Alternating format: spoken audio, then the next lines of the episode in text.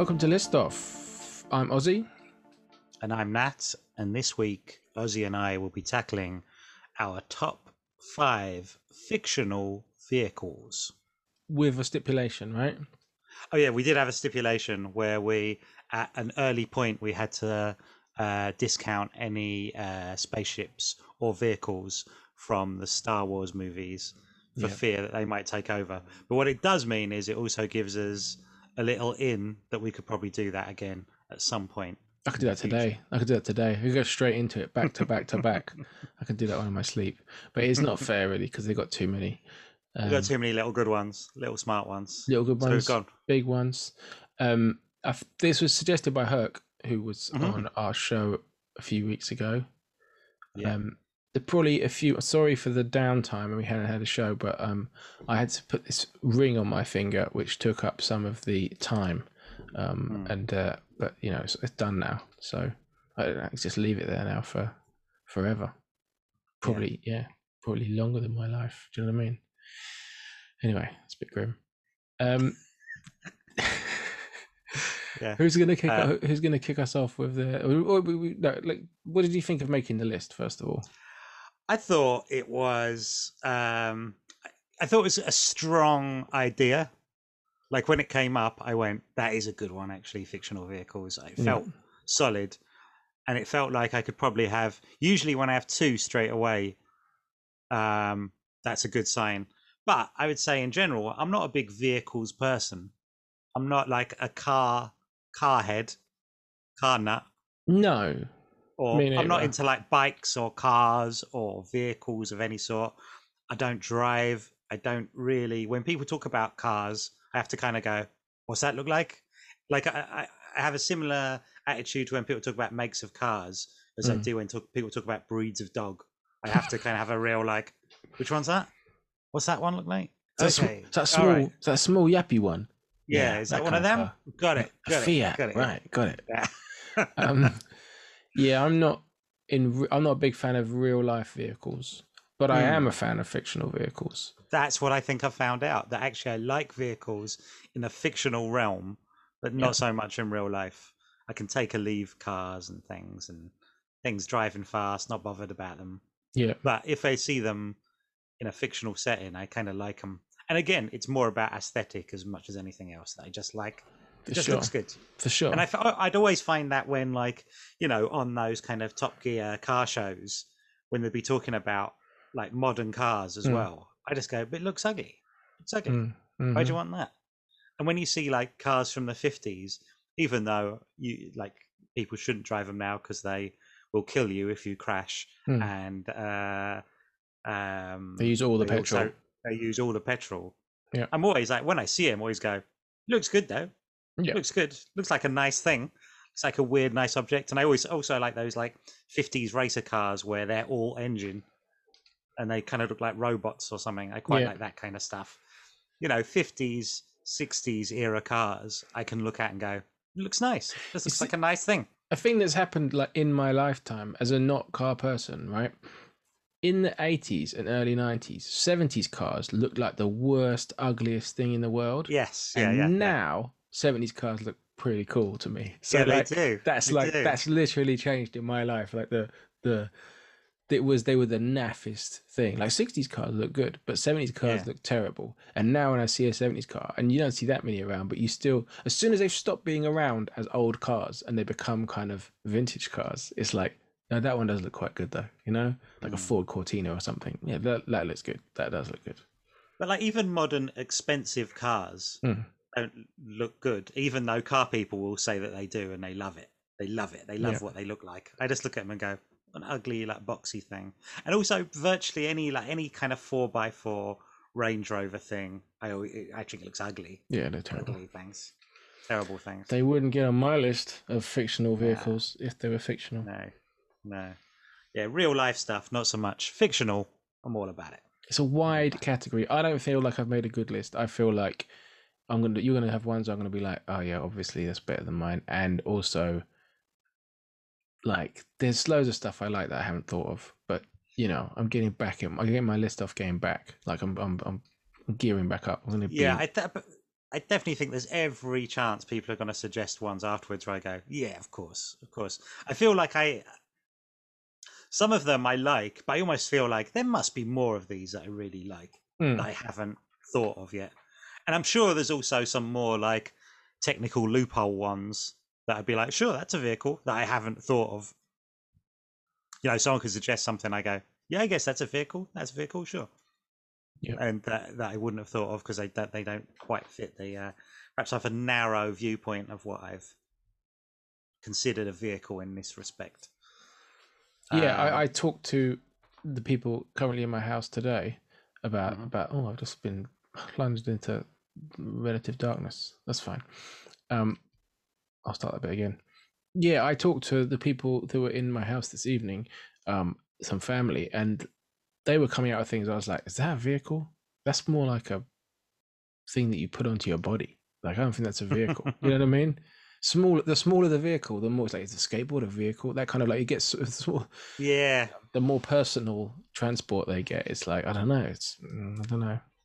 But I haven't I looked up know. the dictionary of a vehicle to see if it includes roller ne- skates. neither have I. How do you feel about when Americans say vehicle and they pronounce the Vehicle. I quite like it because it it's quite a hick thing to do, and it has Yeah. hick in it emphasized. I think it's cute. I think it's a cute thing. A Although I, I think they wouldn't find that. I think they wouldn't find it cute. I find it quite like. I can see it as quite charming. Vehicle. And they have things like a vehicular homicide. Yes, they they do. We have that here too, but we call it. What would we call it? The V. Road, road traffic accident. I don't know. Road traffic accident. Yeah. What do we call it? We called it. Oh man, this is a bad segment. Let's edit it out. Um, Uh, my number five is the creepy coupe from the Wacky Races. Uh, big, you know, the Wacky Races cars could most mostly have featured in this top five, really. right, they're When I was all, they're all of them- good, right? They're all good. Yeah, yeah, yeah. They're all pretty good, and they're all the kind of cars that I'd enjoy seeing if they were real cars. Yeah. Uh, outside of the fictional realm, the creepy coupe was driven by the gruesome twosome, and there was little gruesome, who was a little one who was kind of voiced like a sort of sounder like Peter Lorre. I should have looked it up to see which of the voice artists did them Mhm. And uh, Little Gruesome was like Peter Lorre sounded like whether he was a actually Don Messick voiced or a Mel Blanc or someone I don't know. And there was Big Gruesome who was kind of voiced after uh, Boris Karloff. So you've got two kind of horror looking people driving a house kind of car that looks like a kind of old haunted house. That the best thing was the top of it, the big kind of arch of the house on top of the car they were driving, uh, has a dragon in it uh, and wings coming out the side, so it can also fly. And I'd love to see it in real life. It's a good car. It's a good car. It's a sort of like a horror, a horror cartoon horror car, which I like about it. In a sort of, um, and also I like that that world of horror in the '60s is still quite narrow. Mm. So everything in horror is like, what is it? It's like, oh, they're like vampire guys. Have got a dragon in a haunted house on a yeah. car. Yeah, it's not like a, a Japanese person with a TV or some people with a camcorder or yeah, yeah. some people sewn together by their anuses. It's like just haunted house, dragon, zombie, Frankenstein. But best of all, because the haunted house is on top of a hearse. So it's like a hearse, haunted house, dragon driven by two kind of horror, uh, stalwart horror actors, essentially. And you go, yeah, great. It makes you think that this list is going to be a bit like the Our Ideal parade. Like there'd be like a parade of these vehicles, and that would be that would come past, and you'd you'd be really excited, and you'd, you'd lift the kids up to have a look, and you'd clap them as they came past, and then the next time would probably be just like some sports car, and you go, ah, not bothered. Yeah. That Mhm. reminds me because this last weekend was the Lord Mayor's show. Yeah. And we used to go to the Lord Mayor show every uh, year in London and to watch uh, some weird uh, parade and flotillas featuring things like, ah, there's like a guy dressed up like a plug who's from like uh, British Electric or something. Yeah, It'll be like this weird sort of quite corporate flotillas of uh, sort of fun, uh, fun mascots for like British Gas or something. Yeah. A weird old thing that was.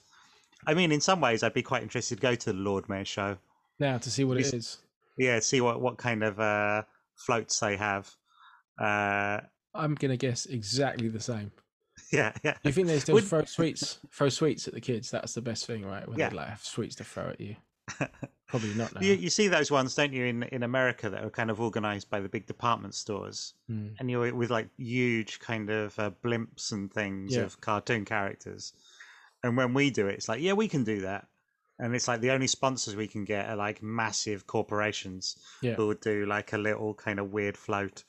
Um, uh, but the best thing about the Lord Mayor show is they used to have a little fun fair by uh, St Paul's in the evening. I don't know if they still do that. Uh, Is there room? I've- Oh yeah, I don't know if they would now. Don't know if Yeah, don't know if they would. Maybe you could put it around that pedestrianised street bit. Anyway, Yeah, possibly. shall I do my number five? Go for it. My number five is the A Team van from the 80s TV show The A Team. And um, that's just a van, right? But it's black with a red stripe and it looks cool. And it looked really cool to me as a kid. And I think it's just the magic of the magic of a sort of actiony TV show that's a bit too old for you. The way that can make you want a boring van. You know, Yeah. is like that's quite powerful stuff going Yeah. on there because I don't want a van at all. Like No. especially you know that van's massive, right? And um behind me I've got sitting there the A Team soundtrack, right? yeah. I'll just grab it. Music composed by Mike Post and Pete Carpenter. Exciting music from the hit television series. And the cover has just got uh, George Peppard and Mr. T. They've they've not really got the other cast. Oh, they appear in a They're- smaller They're in a smaller photo. picture, but they knew who the stars were. And the back just has BA. Just Mr. T. B.A. and the van doesn't feature on the record, right? But when I got this record in the record shop, when I was working in the record shop, it had inside it a number of pieces of paper, Mhm. and they oh, are nice. They are Absolute trove. the working up of a business, right? And this is the basic fit. This is a piece of paper which has written in pencil on it: "A Team Executive Travel." yes. Right. And they've got some blurb inside it. A Team Executive Travel, telephone slash fax 0181 449 9613. Mobile 0956 838 491. Now that's it, right? So it's an 0181 number, which I think puts it before 1993, something like that. Yeah. Right? And yet they have a mobile number. I'm impressed. For all your private, corporate, business, or leisure hire, weddings, luxury limousine service, including airport transfers, all sporting, music, film, and events. So that's the initial thing, right? And then they've worked it up to a leaflet like this A Team Executive Travel, Wait. an invitation to be driven in luxury. Mm-hmm. This was in the same, yeah, so this is all in the same record sleeve. Correct me if I'm wrong. The photo isn't a black van with a red stripe. Nope. And the photo, and let me just get to this. Let me just get to this, right? The photo is of a Sherrod van. Spe- specifically, it says here SLX by Sherrod, and it's got pictures of the hideous leather interior. It's got like um Venetian blinds in a car Yeah. In a van. Anyway, it's got a picture of like TV sets and you know hi-fi's, VHS, everything going on there. The all new SLX by Sherrod with plush fabric interior, etc., etc. The A Team van is a 1983 GMC Vandura van. General Motors. It is not a Sherrod van. So these people No. in the UK in the 90s, early 90s, are making a business with Sherrod vans purporting to be A team vans. I would have said, you know, it wasn't in the. So I'd say that's probably a decade later, almost. You're getting Yeah. on for a decade after the show's on TV. Heyday of the A Team, I'm saying 85, 86. I Right. reckon 18. Heyday. So maybe almost 10 years later, they've got, we're going to do a business where we're going to sell the idea of a van experience. We can take it to your event. We can take you places. It's like a limo service, but instead of a limo, it's going to be a van. It's going to be the A Team van. Is it the A Team van? No, it's a van. But it's like it's like a van, it's a luxury van. And people going, I don't even know what that is. What is a luxury van? And they've gone, oh, it's like the A Team van. And people go, oh, okay, yeah, I remember that. It's quite leathery inside. Yeah, it's really leathery. It's got walnut. and um, they've even got this this this later version, which is a postcard, quite slick looking postcard, really showing off the the pleather. Leather interior. The leatherette is on show, and it says here, um, plenty of legroom, color 14 inch TV with teletext. Oh, imagine teletext Wow. on the go. Video, CD stereo, cooler, deep pile carpets, and a choice of intimate lighting with day slash night blinds. But they've written in with pen there, Sony PlayStation. Sony PlayStation. So that further dates it. This is this is a later in the 90s. You know, this could be as late as 98. You know. But that's like they've crossed it out and gone, nah, not now. It's like they was constantly updating his business model. Like constantly maybe updating the business model. A Team Executive Travel, 91 Birchington Road, West Hampstead, London. I've checked, it's not still running. Um, but this is my favourite bit that was in there. This is the last piece of history that was in there. An invitation to be driven in luxury with dot dot dot Dot, dot dot, dot. And this is a high quality envelope with a small thing inside it. Alan. That's what it says on the card. A and. B. A and B, chauffeur driven car and courier services. Alan. Because also at this period, you know, we're thinking maybe mid to late nineties.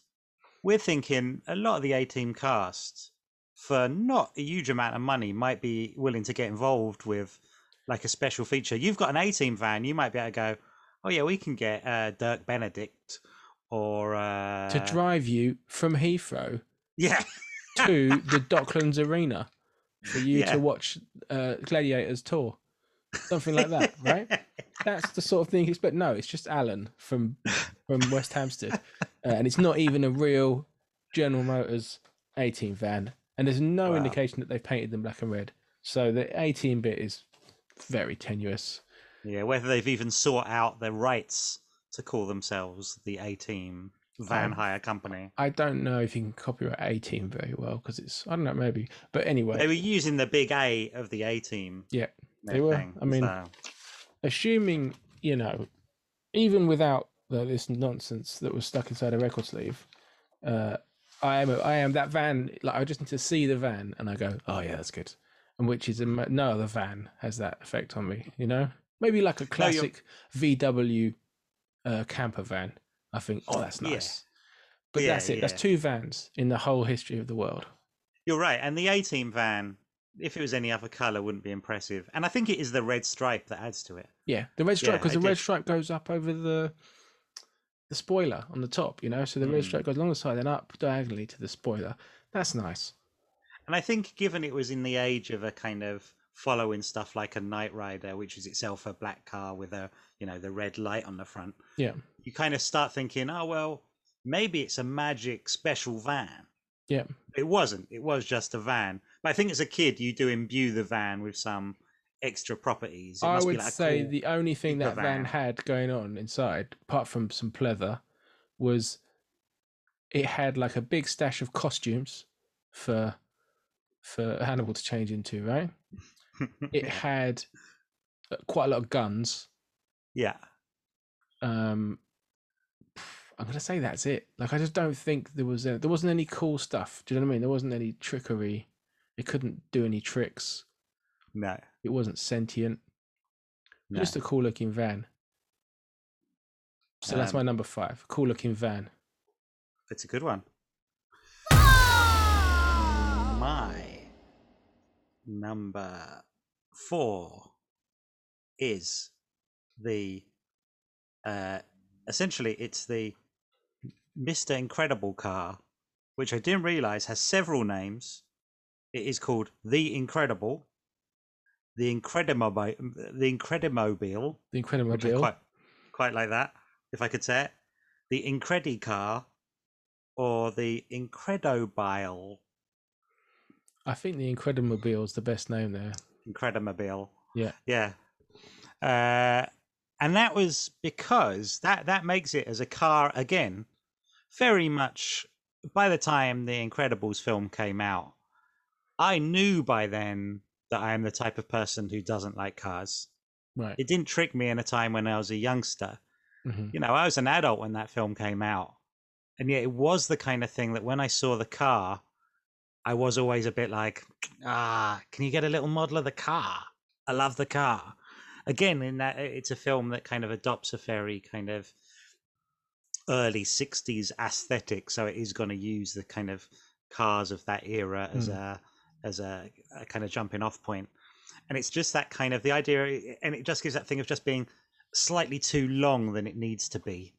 Um Yeah. i remember there was a toy you could get which had uh where you could you would start with uh mr incredible uh uh he that essentially his in his um civilian uh identity hmm you'd press a button and the Mr. Incredible would actually swap with the uh, Nice. with his civilian garb, which is quite a nice car thing. nice. So I'd see these these toys about. I never actually got one in the end, but it was always one of those things where it was good enough that I was very tempted to buy a toy car for Mhm. the first time in many years. And also, it is the kind of car that you do kind of covet, I think.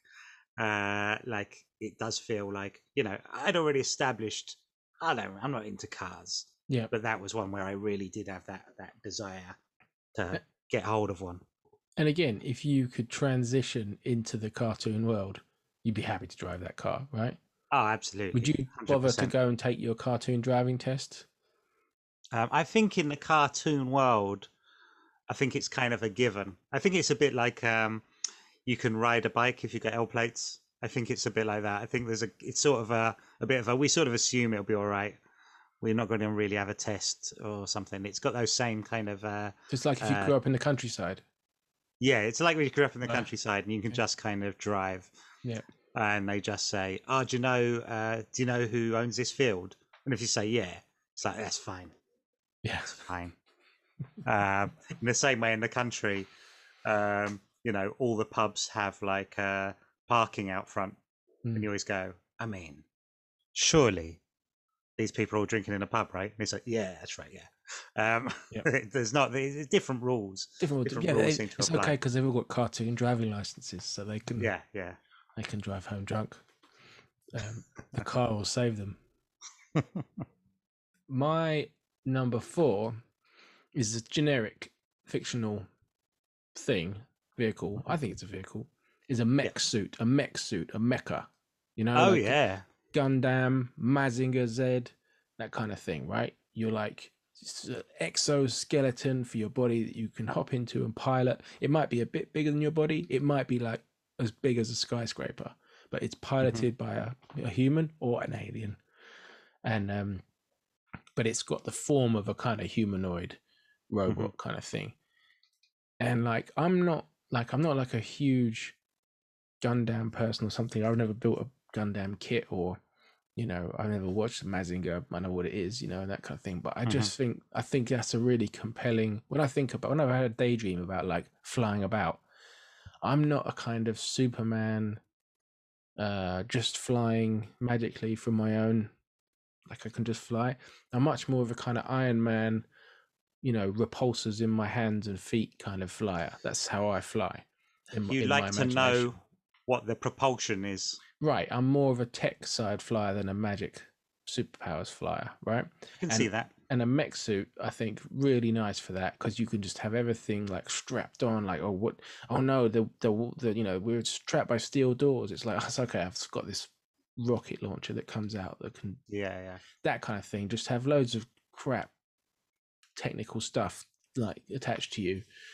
Quite into that. My favorite example of it is a video game uh, made by a small company called Treasure in Japan, and the video game came out on the came out on the N64 in Japan, but we didn't get it here. But then they did it on the Dreamcast, the Sega Dreamcast, my beloved Sega Dreamcast. Failed, theoretically failed video game system that just had some of the best games and one of them was this game Bangai O, right? And it was an absolutely batshit crazy Japanese shooting game where you piloted this this mecha you at the beginning of the level, I think a little tiny character walked in and went to the cockpit sort of thing, and then it was like you just flew around the screen, blowing up buildings. You blew up everything. You just you could shoot in all directions, and you had to blow up everything that came at you, ships and ro- other robots and tanks and stuff. Just blow them all up. You got to shoot them all, shoot all the buildings, destroy everything.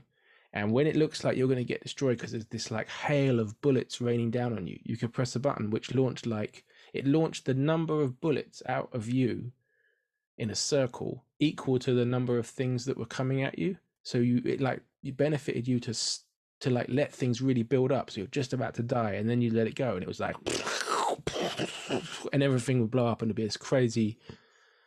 The whole screen would just be completely full of incomprehensible like a sort stuff. of big firework. like a million big fireworks, and it was great and crazy. And the cutscenes in between were just like, what, what, what the? If you died, like it was like it cut to a picture of a small, like naked, sort of, mm, kind of like a rust troll, like dancing off across the fields or something. It's like you've died. It was like, what, what are you talking about? So it was a it was, it was a mad game, but it was brilliant. And it really had like you really had a sense that this is a massive mecha suit thing and it's blowing everything up. And it was great.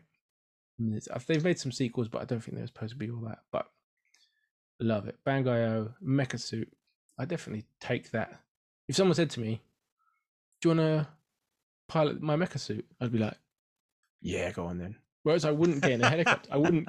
I wouldn't get in a helicopter. But I Sure, would. Safer though, isn't it? Safer being in a mecha suit, I think. I guess. I don't know. They're similar, aren't they? The technology is so futuristic that you know it must be safer.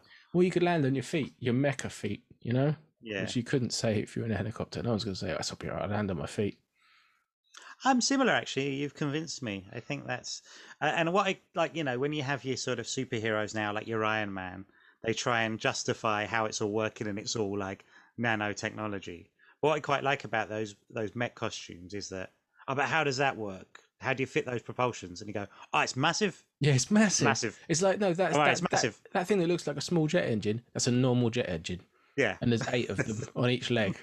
That's that's that's that's fine. It's fine. Yeah. It works.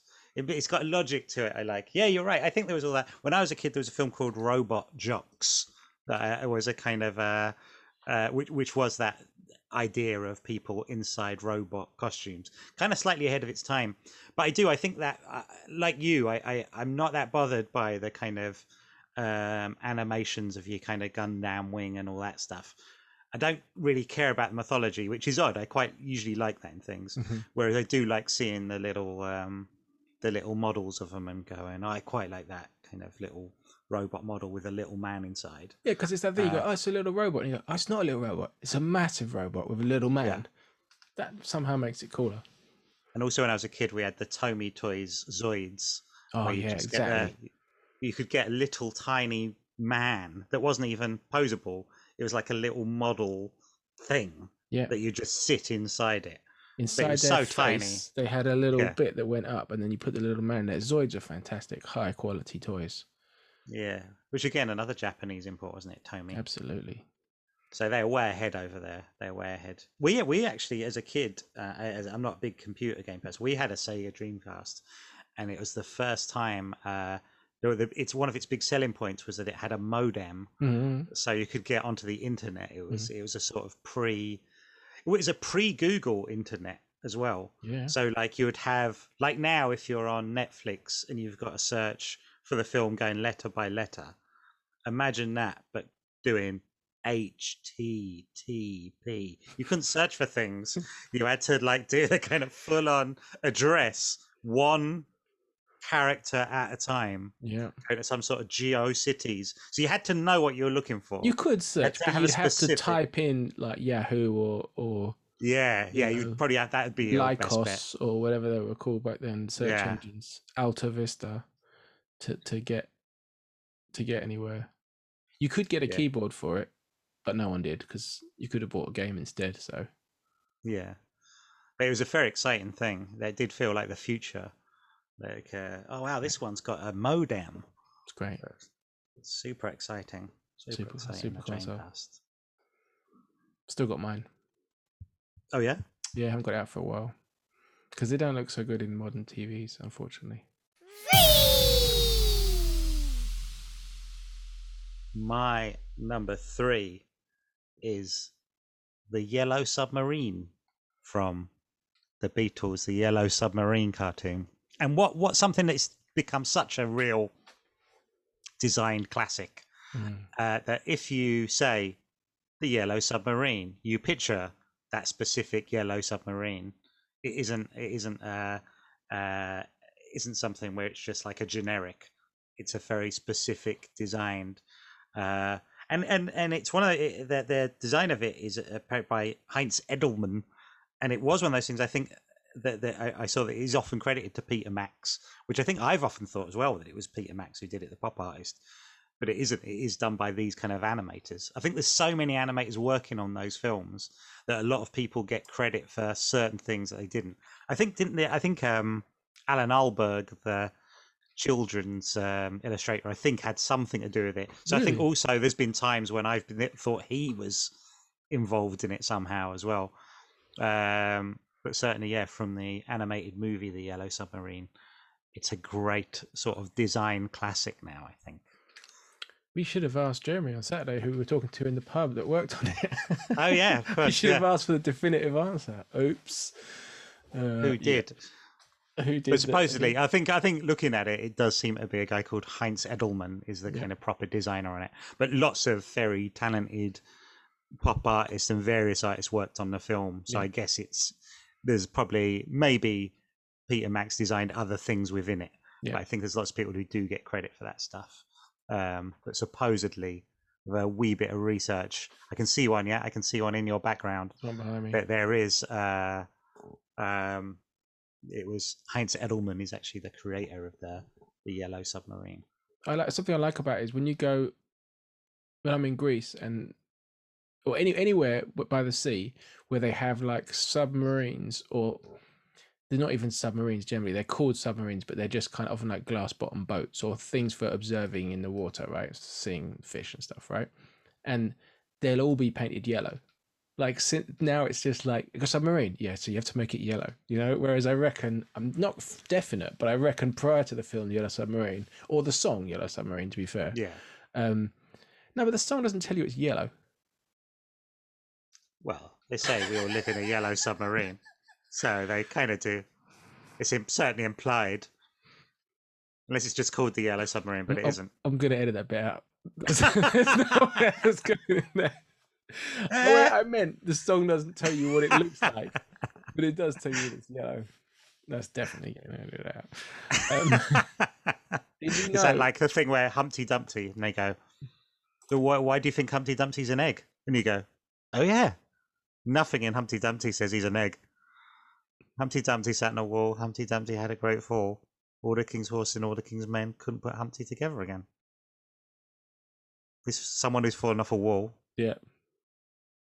He's an egg, apparently. Why is he an egg? I can't answer that. In Exactly. the words of Bros. Um, do you, did you know that the Spanish football team Villarreal are known as the Yellow Submarine?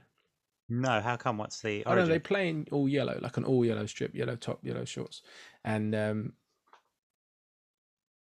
that had something to do with that. They became known by their fans as the Yellow Submarine, as they sing "We all live Hmm. in the Yellow Submarine" with Spanish accents at all their games, and yeah, they're just known as the Yellow Submarine.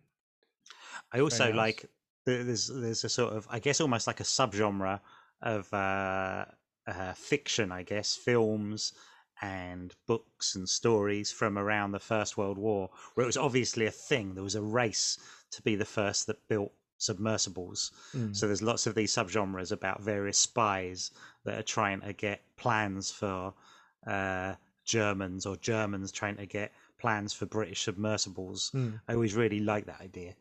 Um, which I guess is one of those things again that probably comes from like twenty thousand leagues under the sea. So people go, ah, let's try and make that. Yeah, Let's try and do that. yeah, science fiction influencing real life. Now, they When- I find submarines quite terrifying things. So the the yellow submarine is like a joyful, lovely thing. It's quite special, Yeah. right? Because it, when I think about submarines, I'm like, I never want to go on a submarine. Like, no. only especially after what happened to that journalist and like just submarines. Just the as soon as the doors close, you're like, oh no, get me off, get me off, get me off. You know? I think it would be like they, do you know you have those moments on a plane. Maybe if you go to the toilet or something and you stand up and you're walking along the plane, Hmm. and you have this moment where you go, I'm in like midair, flying at 800 miles an hour. yeah. This isn't right, and I'm walking along a thing. Yeah. Uh, and you sort of feel a bit safer when I'm kind of, uh, you know, when I'm just sat in my seat. But when I'm walking along, it's like, nah, this doesn't make any sense. I get it when you're walking, you're walking on a train. Even you when you're walking on a train Hmm. back back against the direction the train's going. yes, yeah, yeah, yeah. and you get that kind of like, whoa, like. I think there must that that kind of anxiety must be with you 24 hours a day on a submarine. I guess It's it's because they're going, I'm under, I'm under. because they don't actually have windows in general, do they? Submarines, it's No, impractical. no. So the yellow submarine does, but your uh, your proper submarines, unless they're like, you know, nature watching ones, are a bit like you can't see anything anyway. So, yeah, creepy, yeah. creepy, creepy. Was that your number three? My number three. My number three is Thunderbird 2. The big chubby green space, not spaceship, flying truck from Kirby Yeah. flying truck from the Thunderbirds. The, and I'm not a Thunderbirds fan, not bothered. Like it was on when I was a kid, but obviously it was already 40 years old or whatever. No, not that much. 20. Yeesh. Um, and I'd watch it, but I, w- I wasn't like, oh, I love this. I much preferred Stingray, you know, like I wasn't that Yeah. bothered about Thunderbirds. But anytime it was Thunderbird 2 on the screen, I just had that thing of like, that's a cool looking ship. And Yeah, then, yeah. and then the middle comes down and out comes Thunderbird 4, which not a very cool ship. It looks like looks like a Robin Reliant yellow but that's fine because it's inside the other thing, you know. And I thought that was cool on Knight Rider or something. How he would the night the KITT would come out of like a big truck, you know, like oh Yes, a vehicle yeah, yeah. inside a vehicle. That's pretty cool, you know. And the toys that had a vehicle inside a vehicle were cool. So Thunderbird two, I just think with the yellow and green color scheme and the just chubby, chubby flying machine, really impressive to look at and just made you want the, the toy. You know, you get the die-cast toys of it that were great, and you know, Hmm. my cousins. You know, Thunderbirds was really big a bit after we were kids. we had this big, Hmm. big resurgence with the like Blue Peter, Tracy Island yeah. fad and all that stuff, right? And my cousins had the Thunderbird 2 with the Thunderbird 4 that came out of the inside. And I was like, that's just a cool toy. That's just Mm. like, it's a quality toy from a bygone era, you know? Like, Yeah. so I, when I was thinking about this, I was just like, don't care about the show, but Thunderbird 2 is amazing. And it had other vehicles that went inside it too the Mole, the Firefly, and the Mono Brake, and even some other ones. Just cool, you know?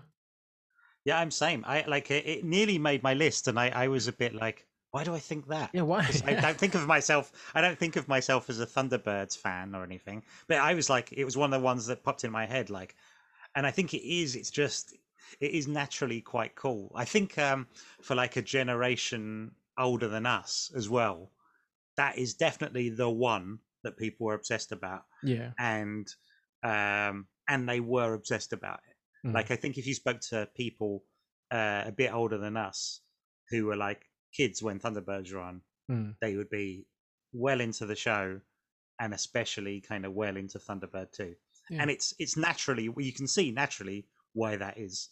Um it's definitely the best. Isn't one of the Thunderbirds like it's like a isn't it like a a, moon base or something or there's just like a, Yeah, just just a bloke station. who sits in the space station Yeah. on his own. yeah. Is that five? I think it might be five. I think that maybe that is five. That is five. yeah. Yeah, I was never a big lonely job. Thunderbirds person. I kind of I found it a bit um uh, a bit too long for my Yeah. liking. I preferred those Gerry Anderson things when they're like 20 minutes. Mm. So I liked uh, a Captain Scarlet or something like that when I was a kid. I wasn't really Thunderbirds when you sit down and watch one of them and it's on for like an hour or something. You're going, wow, this is long, long Yeah. time to be watching uh, puppets um, Yeah, and if I think they were on going were down on, slides. they were on ITV for a bit, right? And Yeah, they had about thirty ad breaks in them. They'd be Yeah, come back from the ad break and you'd be going, "Oh, please be finished." but um, I think Thunderbird Two has that vibe as well. Like it's a, it's it's. I think that's quite a young person's vehicle in the sense that you could really you could imagine if it was your vehicle. You imagine imagine picking up all your friends. Ah, oh, I can't pick you up. Come pick you up in Thunderbird Two, and we'll just go drive around the sky. I just think it's a really neat kind of Hmm. hanging out kind of ship to have. You know, Yeah. it's got decent size to it, much like an A Team van. If you had the A Team van, you'd just be like, "I'll come and pick you all up." You know, I reckon if I had an kids. A Team van, I would I would start a small business uh, where I take it to events uh, in a Hampstead area, maybe. Yeah, That's what I'd do. I'm trying to find it. The uh, Different strokes for different folks, I guess. So, you know. I wouldn't offer strokes for folks in a leather van. It's another business. 2. Uh, Thunderbird 2. No, it's a good one. That's a good one. Um, I think you've nailed it as well. I think there is something quite special about the idea of a vehicle that is inside another vehicle. yeah, That was always super exciting to me. As a as a toy, especially as a kid, it's like, oh no, there's something inside the thing which you can also take out and play with. yeah, and like they uh, they definitely the realised that the toy makers they were like, this car's got a boat in it, you know, Yeah. Mask or um, as in the Mobile Action Strike Command, not the Jim Carrey film, uh, or like what were those f- toys that had like a billion little plastic men in them, like Manta Ray and Oh, those yeah, things. I can't remember what they were called, but they were like quite cheap and nasty, but huge, with loads of people in. And they would also have like little ships that could come out. Transformers had ones that could come out of other ones. It's just a Oh, Transformers also had Soundwave, didn't he? Mm. Where he could have a tape deck, Yeah. but if the tape was also a Transformer, Yeah. It could either be what was he called, the Panther one, Yeah. or Laserbeak was the uh, the other one. Oh, that's, that that's was, winner. That great that's idea. winner. You feel like Absolute those kind of ideas are the things like you know in the film Big with uh, Yeah. Tom Cruise, Tom Cruise, Tom no, Hanks. Tom Hanks, how like that's how those ideas worked. It was a little boy that was Yeah, like beamed into the body of a grown man, and then he got a job at a toy company and was like, "What you need is yes, exactly. vehicles inside vehicles," and they've gone, Exactly. "Yeah, this guy's got something," and all the time it was a kid. Uh, my number two is the 1966 era Batmobile. Again, I kind of don't like uh, the kind of idea of what people talk about. like when to, when a new Batman film comes out. People talk about it like, "Oh, I wonder what the Batmobile is going to be like," and I go, "I don't care, absolutely don't care. It's always going to look terrible now because they did it in the 60s and they got a cool one and so every film since they go, let's design a new cool car. And in all of them, you see it and go, rubbish. Like it's just like, you know, the Michael Keaton one is kind of fine, but you've already you've already done one where you've you've nailed it. You've got a real kind of open top. Apparently, it's um, I don't know about cars, but if you do, it was based on a 1955 Lincoln Futura. I don't know what that looks like. But it was a 50s car, which I guess is the kind of interesting thing. So even in the 60s, that design was kind of slightly out of date. Yeah. But I think there was something quite cool about it even then that Mm. was quite retro. Um, and that they were using this kind of, and at the time, I think they were trying to use a Cadillac and go, can we just turn it into something? So rather than have an existing car, they decided quite early on, well, let's just find something and customize it Yeah, into this thing. So you know you've got these panel beaters that add bits to this uh, this car. Again, it's black with a red stripe around it, like the uh, like the A team. it's quite a pinky Uh, red. It's quite yeah, a pinky yeah, it red. is. It's not. It's not as uh, punchy as the A Team colours. Yeah. It's- it's got a And I guess with a show as colourful as that uh, '60s Batman show, that they would have to like probably at the time they're a bit like, ah, black cars, not really, not really a great thing here. Well, let's have a red stripe going around it. Mm. with all the kind of tails on it and the huge kind of headlights. Um, it's great, and it's actually kind of more what those. Before that time, I actually often like those, the Batmobile in the comics, uh, especially in that kind of. You get those forties ones where it is like a real boxy car with like a uh, almost like a Batman head on the front and things. I much prefer that kind of stuff. Like, Forgotten about that. You know, it has a bat head on the front. Yeah, that's funny. I just, I mean that that stuff I much prefer, and like even now when it's like, like I think it was, I think the last couple of films, it's almost like it becomes more and more like a tank. It's like an armored it's like, car. yeah, this is what it is now. Yeah, it's, it's, an like armored a big, car, but it's yeah. like one of those toys that if it falls upside down, it can still drive. Yeah, That's not. Yeah, people are really into it, man. But you can get like a Mm. Lego Lego sort of collectors series version of was it the Tumbler, the one, and it's like you know five thousand Lego pieces. It's like that looks rubbish. Who wants that one? People do. Mm. People want it. They want it. They want a Batmobile that looks like a stealth bomber with big fat wheels. And I guess it is like it's another sort of franchise where the car is implied. I guess James Bond has that too. I guess uh, where he's got a car in all of them. Yeah, I don't know if it's the same car or new ones. he gets I new know- ones. Yeah, I know one they go underwater. I'd be up. That's the one that I always think. There's a Lotus Yeah. one in there where you can drive underwater. Do they have fun. any? Do they have anywhere a car is inside a car? I don't think so. I'm out. Silly idea. Um, Yeah, So if, it I've- was, if proper James Bond. the one thing I like about the 19 what is it 89 Batman Yeah. Batmobile, the one thing I like, there was there was a video game of it. I don't know if you ever played it, and it was back in the days when like film video games would be like each level would be like completely different thing from the film. So I think the first level was like you're running along as Batman and hitting people. Fine. Yes. Second level, you're driving forwards in the car around Yeah. the streets of Gotham. And the only way you can turn the corner, as I remember it, is by like lassoing um street lamps. And that would pull you round a corner like a 90 degree turn really fast. That's exactly that was it. the entire premise of that level. And it was hard as hell. we had that. We had that. Uh, that game came free with like a special edition of the Commodore Amiga that we all got for one Christmas, and that was it. There's a there's like one shot in the film where he turns a corner that way by shooting out. Yeah, this sort yeah. of But there's the no indication that's the only way it can steer, which Yeah, is what happened yeah. in the game. exactly. The, the, in the film, he does that as a sort of fast turn. Yeah.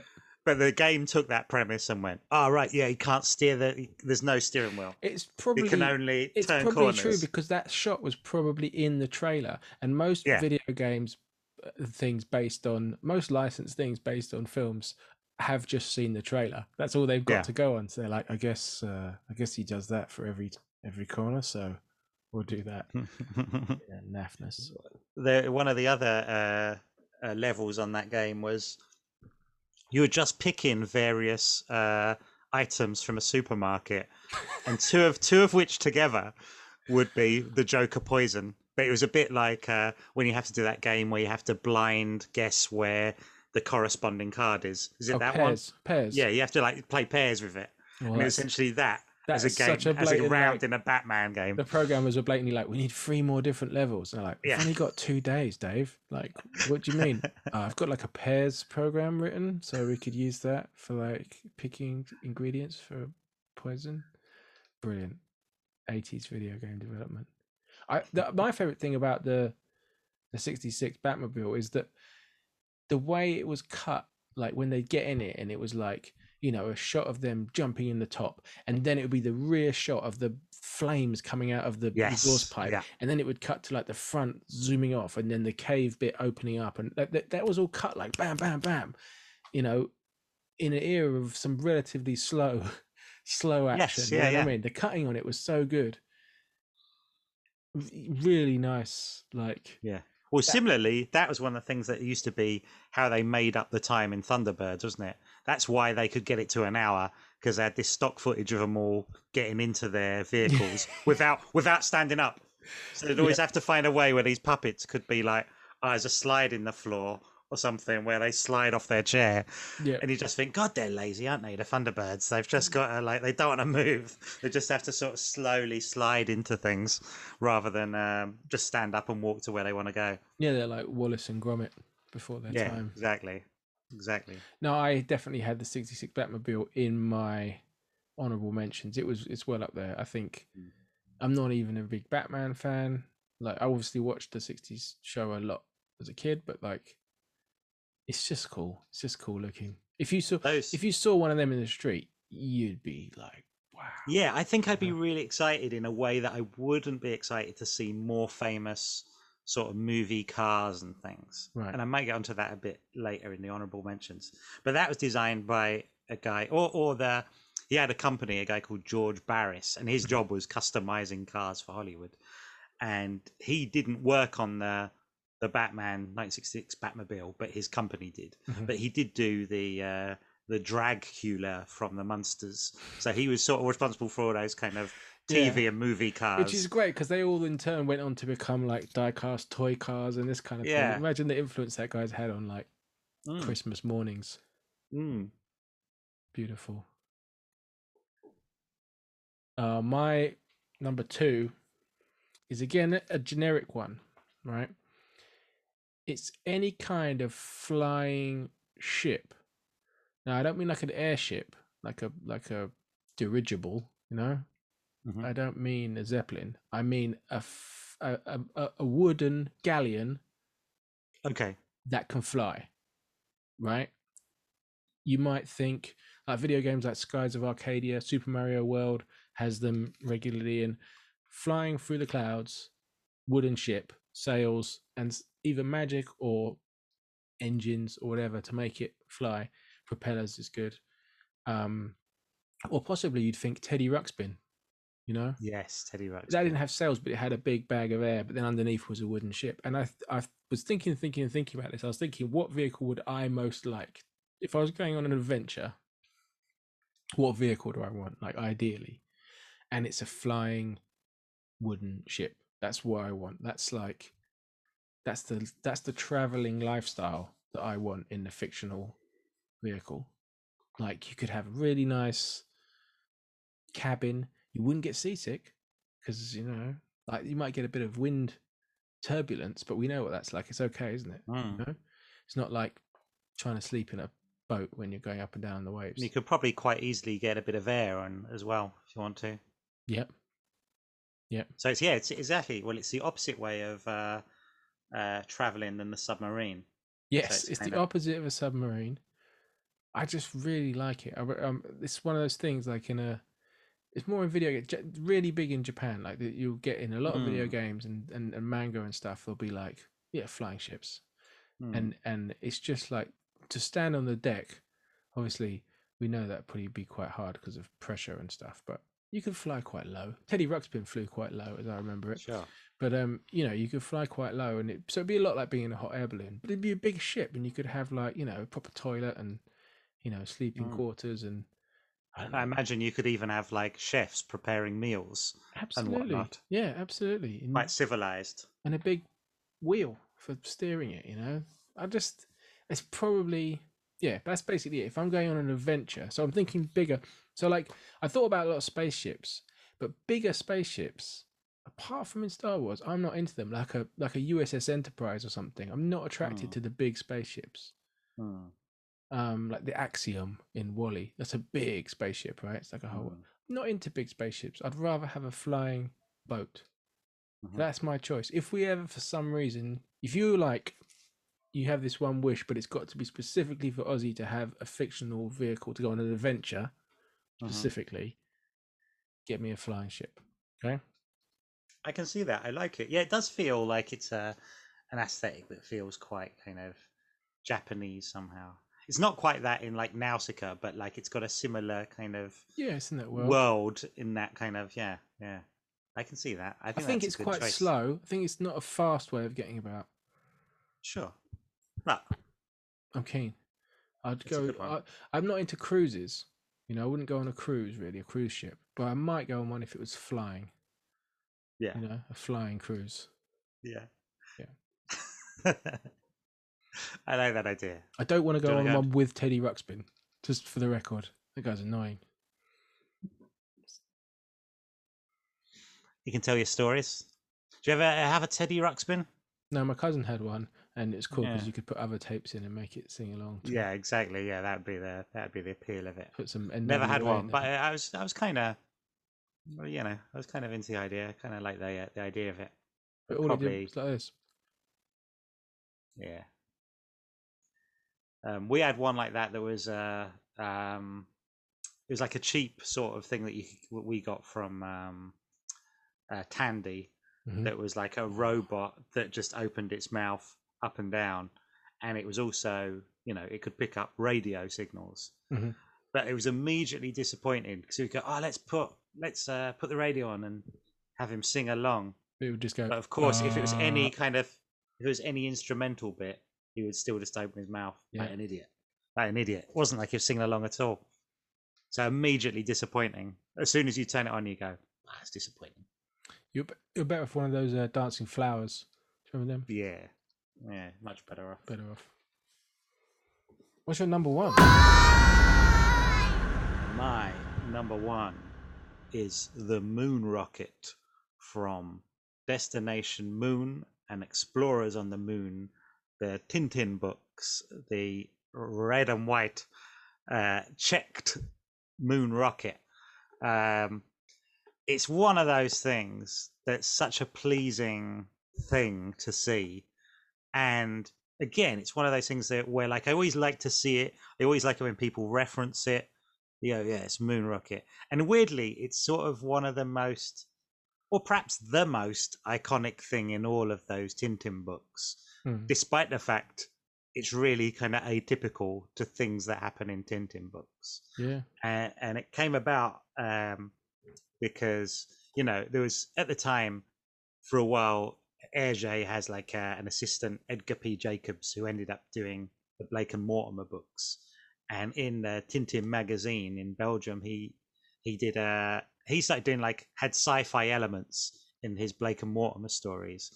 And they were really popular. And there was a lot of pressure of people going oh you're going to put some bits of sci-fi in the um in the Tintin books, and he was always like, "No, it's not really a sci-fi thing." But he was kind of he always felt like he was missing out because all the Tintin books were always based on sort of facts. You know, he would travel, and it would always be like really heavily referenced. So if Tintin was anywhere, it would be really heavily referenced to that's where he is. It's, Yeah. it's a really specific place that he's traveling in, and the idea of doing a sort of sci-fi version in the kind of I think it was like 1950, 1952. Those books that it was it was just like he he sort of saw it as being a bit of a cheat. Like he can't really do sci-fi stuff. And the way he sort of compromised was that he was like, right, well then I'm going to find out how space travel will work.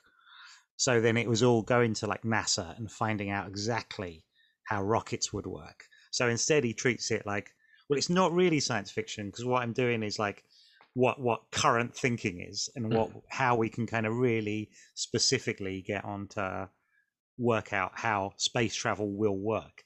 And does this thing which and you know in the intervening kind of 17 years or whatever in between the books it is kind of it, not a lot changes so it is a lot kind of about kind of rocket propulsion and things.